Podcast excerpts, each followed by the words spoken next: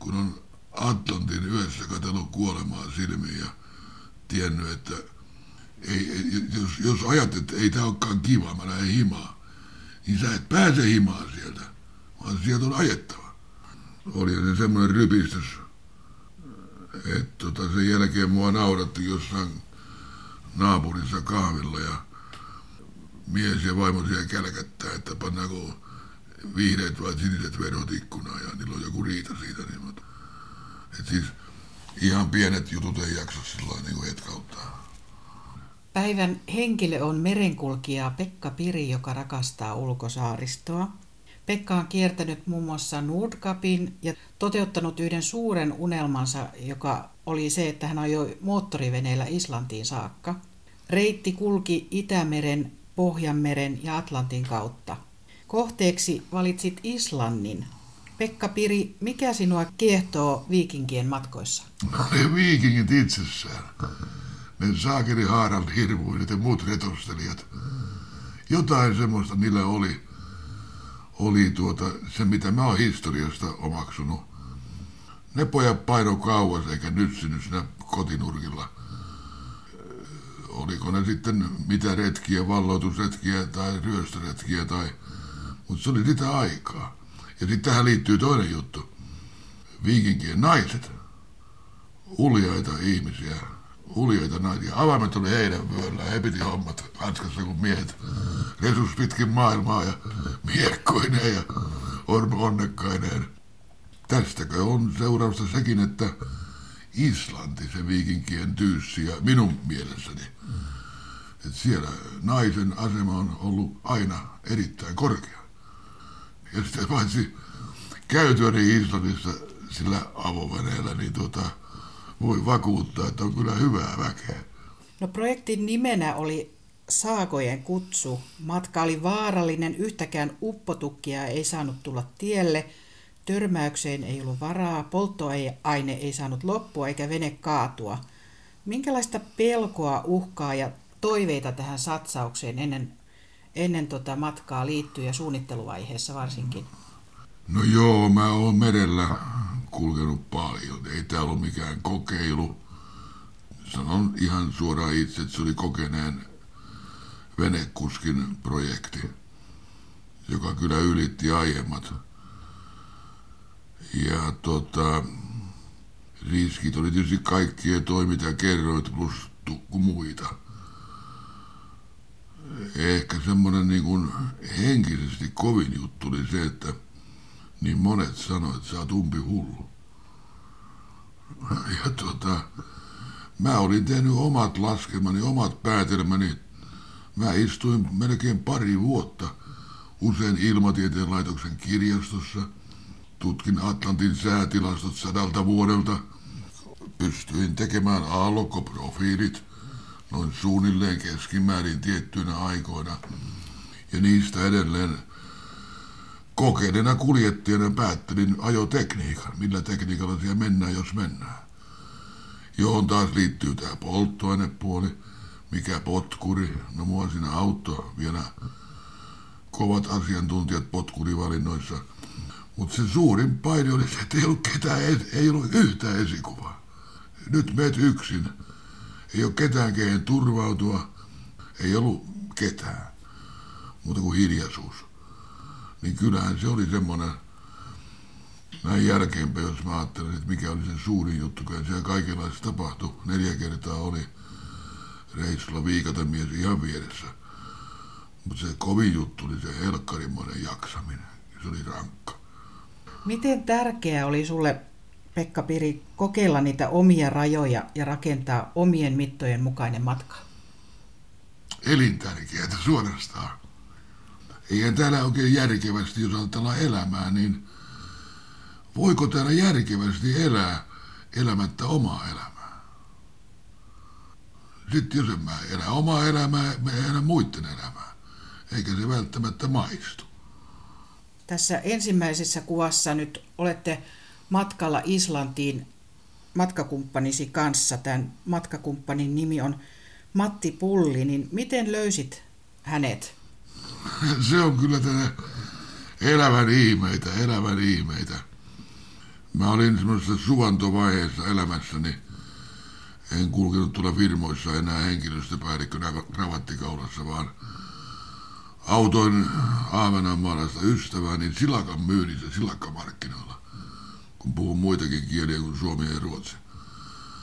Ja tuota, sinne mä olin sitten tähän meidän Rex-alukseen lyönyt ahteriin laudan pystyyn ja lautaan pistänyt viisi ystäväni Lasse Erikssonin, ahvenanmaalainen taiteilija, merenkulkija, lohikalastaja, kalamestari, soittaja, ihan vaikka mitä. Semmoista piirrosta, mitkä hän oli antanut mulle lahjaksi, joululahjaksi. Mä näin tota noin niin, Sain monistuskoneeseen lupaa kysymättä. Otin 50 kappaletta kaikkia ja panin sinne, että Lassen grafiikkaa. Ja sinne, että oli, nyt mä möin silakka ja taidetta. Ihan hyviä asioita. Ja tuli sinne karvanaama maastopuvussa maihinousukengissä, punainen paretti vielä päässä. Mikä helvatin sissi toi jo. Ja parrakas ja että mikä mies toi on. Se ei ole, vaikka voisi olettaa kamppeista päätellen armeijan miehiä, mutta ei, ei. Intissä ei tuommoisia resupekkoja katella. Tuliko hän ostaa kalaa? On se purki, purki jotain ja katso tätä kuvia. Kai se entinen henkilöstöpäällikkö heräsi, että mikä tämä on miehiään. Mä jotain kysyn, että no kiinnostaako nämä kuvat, no kyllä, että niin, kyllä osaa mies merensä. Näin hän vastasi. Mä onko sulla kauhean kiire, että tuut peräkannelle, niin tarjoan pullon kaljaa. No, mikä siinä tuli tämä. Ja siellä sitten tutustuttiin. Hän oli merikapteeni ja ollut jo monta kymmentä vuotta. Ja muistan ihan sen keskustelun tarkasti, kun mä sanoin, että no tossa ajassa kyllä kokee yhtä ja toista. Matti sanoi ihan tyynynä, että joo, takuulla, jopa laivan uppoamisen alta. Ja silloin minä hätkähdin. Ei perhana soikoon, niin ei, ei, ei kapteenit yleensä huutele, jos laiva uppos. Ja tämä totesi, kun kasvaa, tulee sade tyynenä. Ja hän oli näin ollen avautunut, minä avauduin myöskin, että mulla on tämmöinen unelma, että mitä mieltä oot kun ainakin se on kulkenut siellä päin, vaikkei veneellä.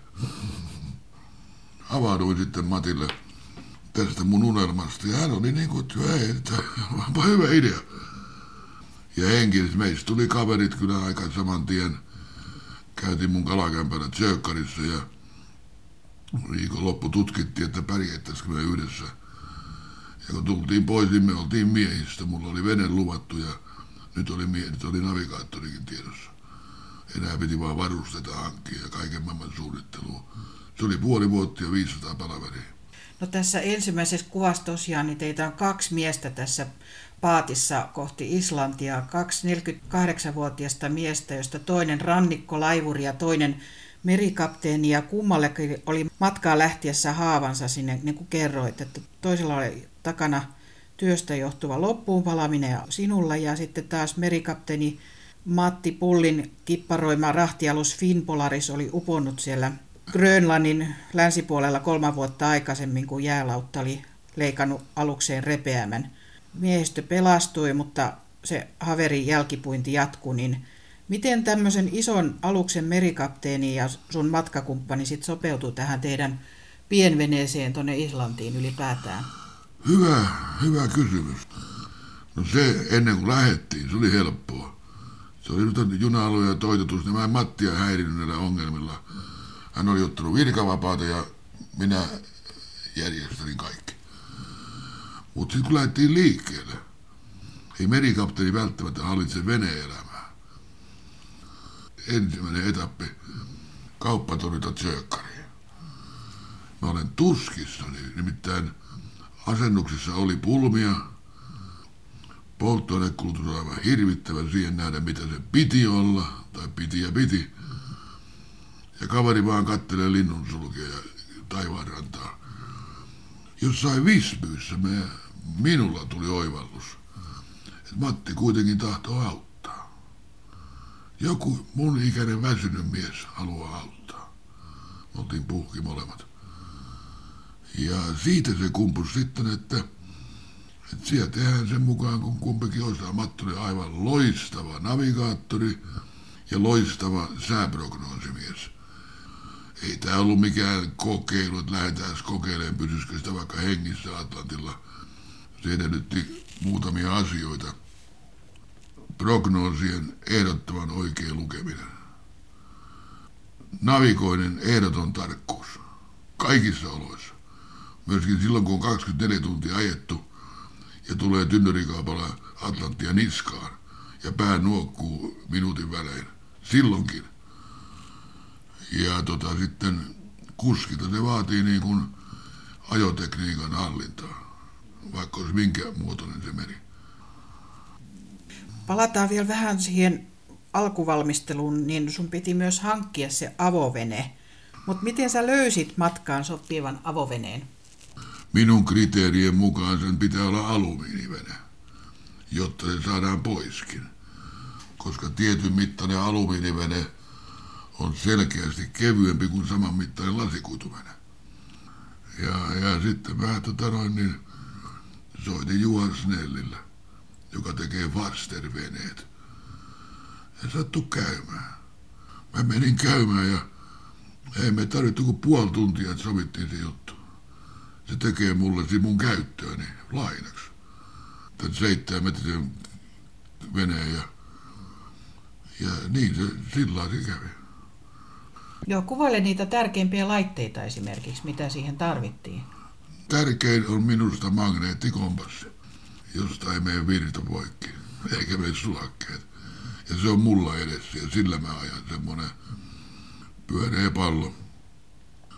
Sitten oli tota noin niin GPS-navigointilaite, sen aikainen, joka, joka kertoo niin kuin sijainnin longituudeissa ja latituudeissa kahtena numerosarjana. Senkin sujuva käyttäminen vaatii kovasti rutiinia.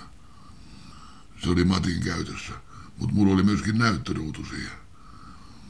Ja sitten sellainen pieni, tavallisen kirjan kokoinen, pieni kirjan kokoinen tutka, vedenpitävä tutka. Niillä me mentiin. Ja sitten 175 pane mylly perässä kun päästiin siihen ajamisen makuun, niin tähän riitti. Matka oli tarkoitettu 2179 nautical miles meripenen kulmaa. Eli noin 4000 kilometriä. Ja meille kehittyi ihan oma kulttuuri.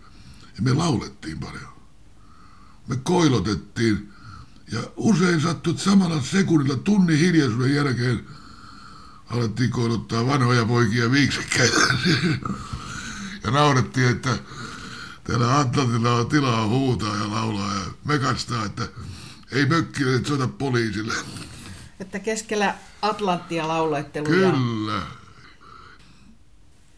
Kuuntelette ohjelmaa Kuusi kuvaa ja vieraana on kokenut merenkulkija Kippari Pekka Piri.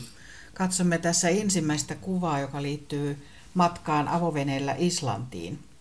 No sitten tapahtui parikin kovaa tapahtumaa. Ensimmäinen oli konepysähdys siellä Kattekatin lähellä. Minkälainen tilanne se oli? Se oli semmoinen tilanne, että me oltiin Köpiksestä lähetty seuraavaan etappiin kohti Göteborgia ja keli oli aivan loistava. Oltiin monen päivän touhun jälkeen saatu tankattua, oli pyhäpäivät, mitä elluntaita ne oli. Ja meillä oli tankit täynnä ja eteenpäin. Ja kesken suoraan ajon, niin uusi kone jämähti hiljaiseksi. Eikä siinä, se oli tuossa Etelä-Ruotsin länsipuolella Kullenin niemen nurkilla. Matti oli juuri ehtinyt sanoa mulle, että Pekka, sun pitäisi nyt tarjota mulle pullo viinaa. No minkä takia? Me ollaan just menty Kullenin niemen ohi ja ennen vanhaan tässä kohtaa nuorempi sailori tarjosi kulliviinat.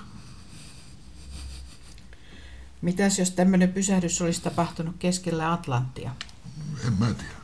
En ole ollut.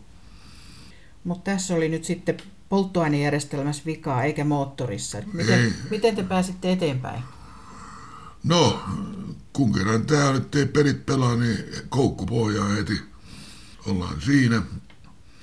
Ja tota, sitten mietittiin, starttiyrityksiä tietysti meni ja virtaa kulu siinä. Todettiin, että nyt pitää virtaa säästää, yö oli tulossa. Ja, ja pohdintaa, mitä tehdään. Olihan mulla tota käsi VHF.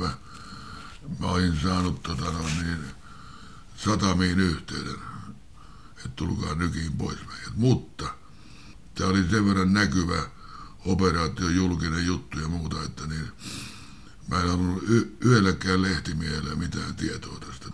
Ja arvelen kyllä, että kilpailija moottorin suhteen kilpaileva merkki olisi niin kuin pannut etusivun uuteen, että tämä vene sammui jo kattekatissa, tämä kone. Ja me oltiin hiljaa, mutta niin viimeisillä virroilla lähetettiin mun ystäväni Busse Burströmin puhelinvastaajaan viesti. Sijainti tämä, kone ei käy, kello on näin, järjestä hiljainen hinaus ja kiinni. Puolitoista päivää narun päässä iskettiin tarinaa, syötiin meetwurstia ja juotiin vettä. Sitten tuli Ruotsin puolta, tuli roiskeet kovan kelillä. Ja yksi merivartija meidät kävi privaatisti hakemassa. Hänestä tulikin hyvä ystävä sen Chellin luona. Mä oon käynyt pari kertaa Hummeriaarissa. No matkalla Islantiin avoveneellä sinne Islantiin niin tapahtui toinenkin haveri, joka oli vähän kovempi. Se tapahtui siellä Färsaaten lähellä Mykenesin saaren edustalla. Te joudutte semmoiseen kiehuvaan helvettiin. Tässä on pieni näyte siitä, kun sä meriradiolla kerrot sen tapahtuman kulun. Tämä on raskasta ajoa. Vene ei liu juurikaan. Tällä hetkellä tuntuu vähän epämiellyttävältä tää teettää niin töitä tää ristiaallokko. Hirvittävän sekava, kiehuva vesi. Paikoin nousee metrin pituisia irtokielekkeitä vedestä ylöspäin. Se on aivan uskomattomia kieliä. Ryskyn, ryskyn. Ei tässä oikein paljon voi puhua. En näe mitään. Vaahtoa tulee. Vaahtoa tulee. Noustaa. Hypätään. Horisontti on milloin missäkin arenassa. Mitä siinä tapahtui? Oltiin lähdössä Fääreiltä viimeiselle Grande Finale etapille, joka on pisin. Ja tota, se oli illan suu. Kahdeksan, yhdeksän maissa paikallista aikaa illalla.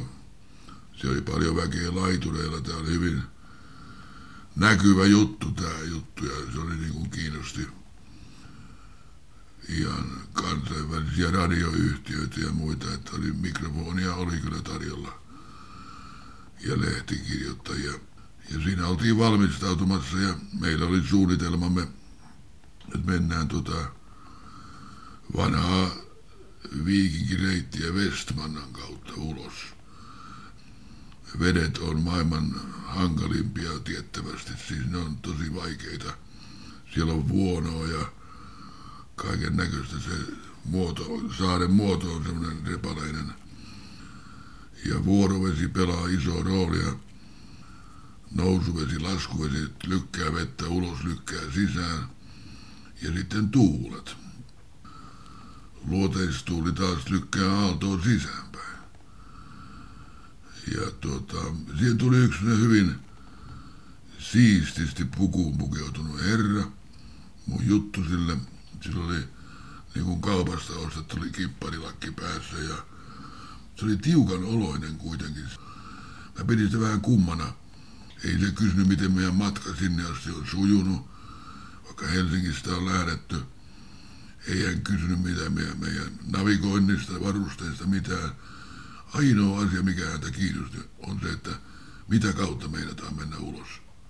Sillä on iso merkitys. Mä sanoinkin, että tuo navigaattori, toi Matti on tuolla veneessä. Mä juttelen suoraan Matille, jos on jotain tähän liittyvää. Että mä en sotke meidän pasmuja. Mä oon kippari ja Matti on navigaattori ja me pidetään meidän palaveri sitten ennen lähtöä. Niin se meni ja onnistui ylipuhumaan Matin, että mykenäisin reitti. Se on ainoa, mistä pääsee. Ja tiettyyn aikaan pitää mennä. Noin vuoroveden takia. Niin me lähettiin ja, ja siellä sitten semmoinen yhtäkkiä, se kyllä hidastui ja hidastui se matkanteko. Meri hankaloitu, aallot kasvo, mutta ne ei pidentyneet. Ne tuli jyrkiksi pysty suoriksi. Yhdeksän tuntia taisteltiin pois sieltä. Niin että mä en voinut käsiä irrottaa ratista yhdeksään tuntiin. Ja sitten yhtäkkiä se oli yllättävän pimeä, vaikka oli kesäaika, niin kajahti semmoinen monen metrin aalto suoraan ylhäältä meidän syliin. Se vene oli puolillaan vettä ja mutta kone kävi, luojan kiitos, kone kävi. Ja siellä oli isot poistoaukot perässä. Äkkiä vaan kaasu täysillä ja semmoista rinnettä pitkin tosi kovaa vedätin. Niin se niinku hori sen tyhjäksi sitten. Se oli siinä, mutta tota, jälkiselvittelyssä ilmeni, että se oli paikallinen sekopää sieltä kuulemma nämä ammattikulkijat, jotka niin kuin ihmetteli, me ajettiin niin siis takaisin. Mä nyt sieltä ei läpi pääse. Että mistä oot tullut? Mykeneis. Ei voi pitää paikkansa. Ei voi pitää paikkansa. Eivät 50 metriä pitkillä laivoilla koskaan mene mykeneisiin. Sieltä ei ole yksikään vene palannut. Oliko se eräänlainen sapotaasi sitten? No paikallinen poliisin mukaan se oli. Miten sun matkakumppanisi Matti Pulli, navigaattori, suhtautui tähän tilanteeseen? Mulla oli pelko silloin siitä, että jos Matille tulee paniikki, kun ei se voi tehdä mitään. Ja se oli kyllä aika hurja. Me oltiin jyrkissä rinteissä pystyssä ja siellä pohjalla oli halkasijaltaan monen metrin pyörä, niin kuin viemäriaukossa, joka horasee meren pohjaa. Se oli kyllä taiteilua. Mä opin ajamaan eteenpäin venettä, nyt on pakki päällä. Perutusvaihteella eteenpäin, sekin onnistuu. No sitten onnellisten sattumusten jälkeen niin 23 vuorokautta oli takana ja unelmamatka päättyi Höfnin kalasatamassa Islannissa, niin oliko se pääteasema sellainen kuin kuvittelit? Oli se periaatteessa kalastuspaikka. Siellä oli troolareita kalatehtaan vieressä niin kuin vesiraja korkealla näytti olevan, eli odottavat lastiansa. Aina mikä puuttui, niin kunnon krouvi. Sitä ei ollut, oli vaan sellin asema ja jotain turskaa siellä. Mitä sä arvelet, mit, mitä tämmöinen pitkä matka tarkoitti sielulle ja mielelle? Tota, huojennusta. Toteutin suorastaan unelmani. Kyllä se vapauttaa energiaa kovasti ja, ja sitten semmoinen toinen juttu, joka vaikuttaa vieläkin. 25 vuotta on tästä kulunut nyt keväällä. Niin kun on Atlantin yössä katsellut kuolemaa silmiin ja tiennyt, että ei, jos, jos ajattelet, että ei tämä olekaan kiva, mä lähden himaan, niin sä et pääse himaan sieltä, vaan sieltä on ajettava. Mutta ylipäätään niin oli se semmoinen rypistys, että tota, sen jälkeen mua nauratti jossain naapurissa kahvilla ja mies ja vaimo siellä kälkättää, että pannaanko vihreät vai siniset vedot ikkunaan ja niillä on joku riita siitä. Niin, mutta, et siis ihan pienet jutut ei jaksa sillä niin kuin hetkauttaa. Katsomme parhaillaan kokeneen merenkulkijan Pekka Pirin kuutta kuvaa, jotka löytyvät osoitteesta yle.fi kautta kuusi kuvaa. Tässä toisessa kuvassa meri ei ollut sulle vielä tuttu, että me palataan vähän taaksepäin lapsuuteen. Tässä on hurmaava, viehättävä polkuauto ja kaksi nuorta kaveria. Ketä siinä kuvassa on? Siinä on punainen polkuauto, joo. On näköjään rekisterilappu pudonnut matkalla. Siinä oli PP4 alun perin. Ja tämän polkuauton isäni teki mulle neli, nelivuotis synttärilaaja. Missä vuodessa ollaan tuossa kuvassa? Ollaan vuodessa 50. Ja tuo lapsen usko. Ja kun meillä oli semmoinen leikkisatu kotona, että niin kun syntymäpäivä keiju tuo lahjat. Ja yhtenä kauna kevätaamuna, kun mä herätin aikaisin ja sängyn vieressä tommonen iso, vielä maalilta tuoksuva polkuauto. Ja moottorin päällä suklaalevy. Niin mä ajattelin, kyllä se keiju perhana, että on se aika epeli, kun on avaimen reiästä tonkit tuonut. Kuva on otettu kauhavalla. Minä istun siinä ratissa tyyriinä. Olisinko kuuden vanha. Ja naapurin Olli on siinä, olisiko sunnuntai-päivä, kun Olli on niin, sillä on ihan liivit ja kravatti ja kaikki. Olli oli viinipoika. Mulla on pipo takaraivolla ja vähän tuima ilme. Minkälainen paikka Kauhava oli nuorelle pojalle? Kauhava, siellä oli ilmansotakoulu. Ja tota, isäni oli entinen sotalentäjä ja sitten kadetti upseeri sotien jälkeen pitkällä. Ja tota, kyllä se oli mainio, joten se oli mainio nimenomaan pikkupojan maailmassa, niin jos mennään tähän henkisen puoleen, niin ne sedät, nämä naapurien sedät, ne oli kaikki samanlaisia kolmekymppisiä lentäjiä, sodan käyneitä. Ja kaipasivat veljiä, jotka oli jäänyt tulematta kotikentällä. Hyvin lojaalia, solidaarista väkeä. Isä oli lentämisestä niin kiinnostunut ja siihen ihastunut, että usein sunnuntaisinkin ainoana vapaapäivänä vei lentokone halleille ja minä olen istunut pikku Siglitsit ja Viimat ja Pyryt ja Fokkerit ja Blenheimit ja vielä Messersmithinkin, joka kuulemma syöksyssä otti 800 vähän päälle, kun vaija syöksy. Isä opetti kadeteille, siis lentokadeteille lentämistä, laskuvarjohyppyä ja englannin kieltä. Niin tämä laskuvarjohyppy, niitä näki hyppäjiä silloin tällöin ja, ja juhannuksena yleensä eräiseen onnettomuuteen saakka oli, että kymmenen kadettia hyppää yhtä aikaa. Ja isäni meni historian kirjoihin sillä, että vuonna 1948, mä olin kaksivuotias, niin hän teki Pohjoismaan ensimmäisen kaksoishypyn. Se oli hurja tapaus. Kilometristä loikkas.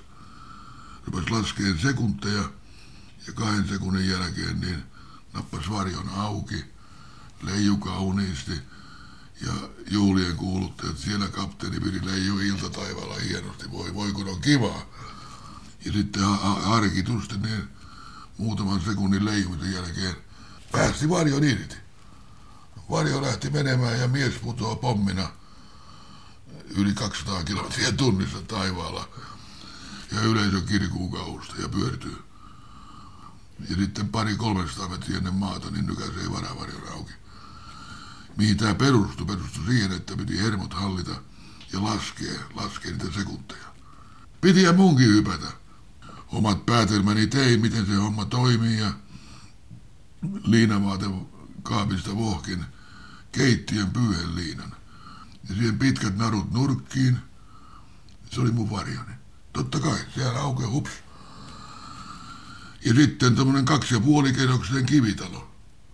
Siis se oli korkea, se oli kaksi kerrosta ja vintti. Niin peijakas sieltä vaan sitten hyppäämään. Aivan varma, että toimii. Mutta onneksi kuitenkin niin kokeilin ensin liiterin katolta, joka oli kolme metriä vaan. Ja, ja tota, sieltä ponkasin. Ne varjo selässä. Eli ja, pienenä sulla oli aikamoinen mielikuvitus ja toteuttamisen halu kaikkea. Kyllä kai sitten siinä mä tömärin persuksillani nurmikolle ja tuntukin jonkun verran. Ja päätti, että näissä naruissa on joku ongelma. Mutta ratkotaan myöhemmin, muut tehtävät kutsui taas.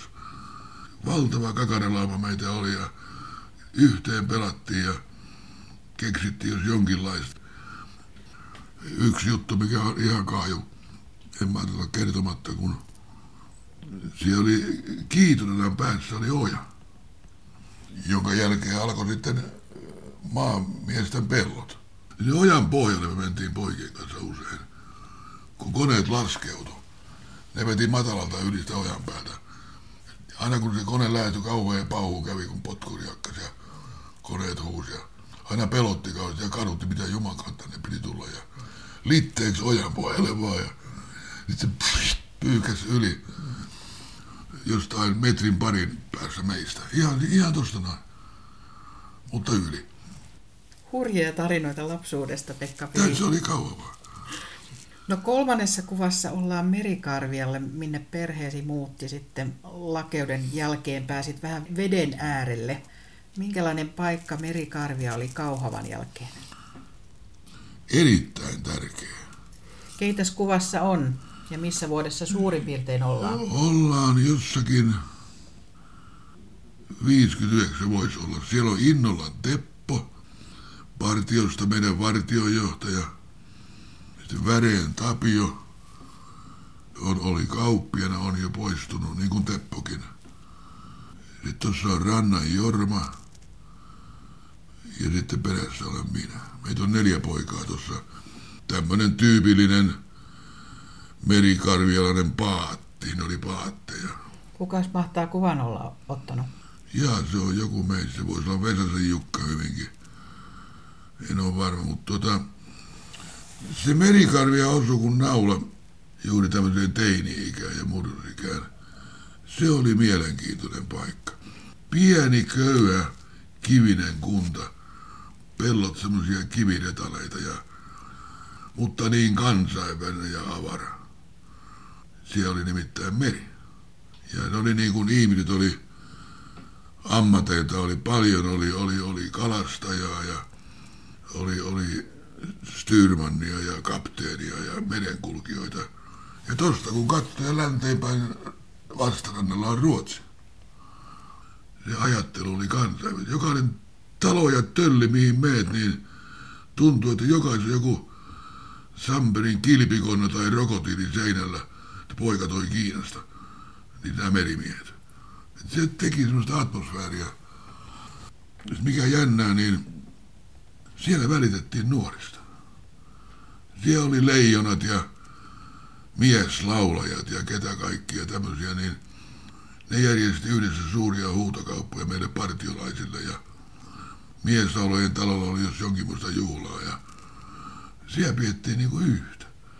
Ja meidän rehtori oli aivan oma lukunsa, uljas suorayhtiön nainen ja kyllä, kylällä niin kyllä joka herralta hattu nousi, kun ne tuli Leila Säynäjärveen vastaan. Ja hän oli semmoinen myhäilevä kasvattaja. Piti kurja järjestyksen, mutta semmoisella lempeällä, myhäilevällä tavalla. Ja No Meri innosti sinua ja kavereita niin paljon, että lainasitte kerran opettajan venettä, niin minkälainen retki se oikein oli? meidän biologian opettaja Olavi Polle Tiitinen nyt jo pois. Hän oli meidän meitä kunnon vene ja mä tiesin missä avainta pidetään. Ja mehän lainattiin. Luvatta. Polle oli nimittäin kesän sisä, sisä-Suomessa. Siinä Pollen paatilla me ajeltiin, ajeltiin ulkosaaristo Ouraa, kierrettiin hirveän kivikkoinen, tosi, tosi vaikea, mutta kertaakaan ei kolahtanut.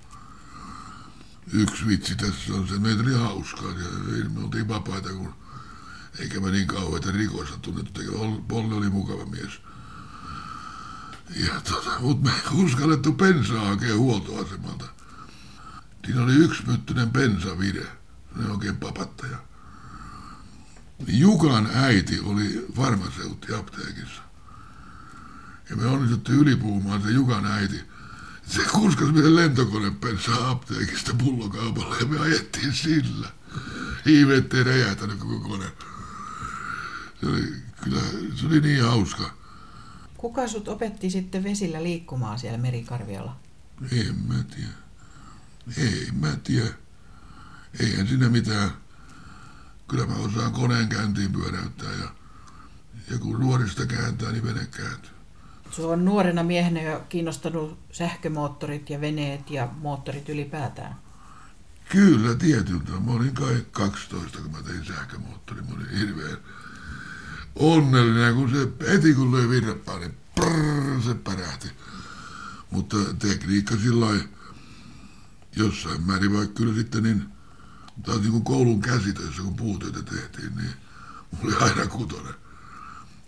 Mutta sitten mun ritsoilla osuu, mun jousipyssillä osuu, ja viiden kuuden vanhana mä jo polkupyörän kuvit paikkasin. Kuuntelette ohjelmaa Kuusi kuvaa ja vieraana on kokenut merenkulkija kippari Pekka Piri. Neljäs kuva liittyy työelämään. Sä olet kuvassa 27-vuotias vuonna 1973. Sä olit opiskellut Tampereen yliopistossa hallintotieteitä ja sitten sä työskentelit koulutus- ja henkilöstöjohdon tehtävistä. Minkälaista aikaa se oli? Kovasti oltiin kehittävinään kaikkea ja jälkeenpäin kun ajattelee vähän naurattaakin kyllä, että niin. Mutta tietysti mä olin, mitä mä olin parikymmentä vuotta henkilöstöpäällikkönä kolmessa suuryrityksessä, niin tuota, se minkä minä opin siellä, niin oli miten ihmiset on lahjakkaita. Et se ei aina katso sitä, että onko sun duunit, onko sulla haalarit päällä vai puku päällä. Mä olen niin monta todella lahjakasta ja, ja sivistynyttä ihmistä tavannut haalarit päällä. Sitten olen nähnyt myöskin, minkä on niin erilaisia johtamisia. Jotkut johtajat on johtavinaan, kun ne piirtää jonkun viivan paperille. En mä pidä sitä johtamisena. Sitten olen nähnyt, miten joku pyrkii ajoittaa johtaan pelolla. Ja samalla nähnyt sen ja nähnyt sen, miten tulokset jää kauhean vajaiksi. Ihmiset arkailee, arkailee ja semmoisessa pelolla johtamiskulttuurissa tieto ei kulje. Huonoja uutisia ei viedä eteenpäin. Lähetti ammutaan. Mä pidin siis työstäni, että se oli pääsääntöisesti pidin. Mutta tietysti on siinä sekin, että joku henkilöstöpäällikkö on joku ihmeen sateentekijä mukavan, että jos sukka menee aamulla ryppyyn, niin henkilöstöpolitiikassa on vika. No puhutaan tästä kuvasta vielä. Sä oot tässä hyvin 70-lukulaisen näköinen, hauskat isot rillit ja sitten tuommoinen kukka, kravatti ja hyvin kauniisti leikattu puku, tyköistuva upea pukukangas. Minkälainen pomo sä itse olit? No joo, se on tietysti on vähän jäävi, jäävi tuota noin niin, sitä arvioimaan. Mutta kyllä mä pyrin niin kuin selkeyteen. Siihen, että hommat hoidetaan määrä ajoissa, eikä lusmuilla. Ja sitten mä voin sanoa aika lujastikin. Ja Miten sä näet, että tuota, onko semmoista näköpiirissä, tietenkin tätä pelolla johtamista on edelleenkin olemassa, mutta onko henkilöjohtaminen muuttunut sitten 80-luvun? En mä tiedä, onko se, onko se muuttunut, koska tota, ei minusta tarpeet ainakaan ole kauheasti voinut muuttua, kun on tavoitteita ja on ihmisiä ja sovitellaan yhteen. Ihmisiä pitää hankkia sinne duuneihin ja joskus pitää myöskin tota noin niin, pitää tehdä niin kuin vähennysratkaisuja. En mä tiedä, mutta on tämä sikäli niin kuin hymyilen katsellen niin kuin palvelukseen halutaan sivuja leveällä hymyllä ja myötäliikutuksella katselen, kun siellä on human resources managereita ja key client account managereita. Ja, että tuleeko tämä nyt sillä niin hienoksi sitten, että kun tätä kieltä leikitään ja ollaan niin Amerikkaa, kun ei ne asiat siitä miksikään muutu, että ketä, ketä varten se leikki käydään. Mä ymmärrän, jos ravaa maailmalla, niin sitten on niin kuin muutama muun kielinen käyntikortti mukana ulkolaisia varten tuolla, mutta, mutta niin kuin huvittaa tämä ihannointi. Tuntuu, että niin kuin pienois-Amerikkaa ollaan jo lujaa tehty. No vielä tuosta ajanjaksosta, kun olit tuota henkilöstöjohdon hommissa ja tehtävissä, niin kerroit, että elämä koetteli, niin mitä silloin tapahtui? Kyllä se sillä oli, että kaikki ei tykännyt. Mä olin joidenkin ura unelmien esteenä jossain YT-neuvottelukunnassa ylimmän johdon suunnitelmaa aika purevasti arvioin. Suunnitelma toteutettiin Ja sitten tuli pula-aika ja se jouduttiin myymään koko velahoito. Hokkus pokkus. Kai se tuli aika suoraan niin kuin puhuttu ja suuta avottua. Kyllä suora puhe on suoraa puhetta ja se tulee jo niin kuin sukujuurista. Puhutaankin seuraavaksi näistä sukujuurista vähän. Otetaan tämä viides kuva tähän näköpiiriin. Tämä viides kuva on muisto, joka liittyy isääsi. Martti Piri siinä lentokoneen ohjaamissa. Minkälainen tilanne tässä kuvassa on? Suomella on ollut vaikeita vaiheita aikanaan. Puhun nyt sotavuosista. Hän on tässä 24-vuotiaana tässä kuvassa ohjaamassa Blenheim pommikonetta. Hän on luutnantti. Vieressä täystelä on Vänrikki. He ovat viemässä niin kuin rautaisia terveisiä naapurille Viteleen Laatokan rannalla. Minkälaisia Pirin suvun pohjalaiset miehet ovat? Onko teillä joku yhdistävä luonteen piirre tai tapa olla tai Kyllä. reagoida asioihin? Luulisin, että on yhdistävää. Aikamoinen itsepäisyys ja, ja sitten niin kuin aika äkkiä ollaan, oli pyydetty tai ei, niin ollaan pomoina. Jossain vaiheessa kerroit, että sä tiedät sukututkimuksen mukaan, että olet 12 polvessa Nuija sodan osallistuneen kapinapäällikkö Pentti Pirin jälkeläinen, niin Tulee nyt mieleen kerran yksi humalainen merikapteeni alus ilkeillä ja, ja jankutti, että kuka säkin oot ja mikä säkin oot ja tiedätkö edes mitään sun juuristasi ja mistään. Mä, että en mä paljon tiedä, mutta sen mä tiedän, että vaari telotettiin, kun se aloitti nuijasodan. Että missä sun vaari silloin luos, mä sanoin. no sulla on ollut myös nykyelämässä tämmöinen Pentti Piri-niminen sukulainen, niin mikäs anekdootti häneen liittyy? Ei, Pentti pidi nuorena miehenä harrasti peltiasioita ja teki tietynlaisia tötteröitä. Ja sitten pakkas auton täyteen ja tuolla maakunnissa myi niitä maalaistalolle ovelta ovelle. Sitten firma kasvoi erittäin suureksi ja, ja noin, mutta niin siellä kauppareissulla oli tullut oikein hehkeä neito vastaan. Ja Pentti ei aikailu. Hän näki neidossa tulevan vaimonsa ja äkkiä kosimaan. Selkeä kysymys. Taarokkos maata meidän sukuhauras. Nyt olemme kuulleet Pekka Pirin viidestä kuvasta. Mikä voisi olla kuudes kuva, semmoinen unelma tai haave, jonka haluat vielä nähdä ja toteutuvan? Mä olen 6-17-vuotiaana rakastunut syvästi. Trumpettiin. Ja se rakkaus pitää edelleen. Tuossa seinällä on mun hieno Con- Constellation. Ja on semmonen kotitarve pelimanni, nuottia ja lue, lukekoon ne, jotka ei muuten osaa. Sen, minkä vihellän, sen soitan. Ja tota, semmoinen unelma, että tota, kesäiltana puistokonsertissa Torvisoittokunnassa. Siellä yhdessä pojan poikieni kanssa voitaisiin vetää letkeästi umppaa ja valssia.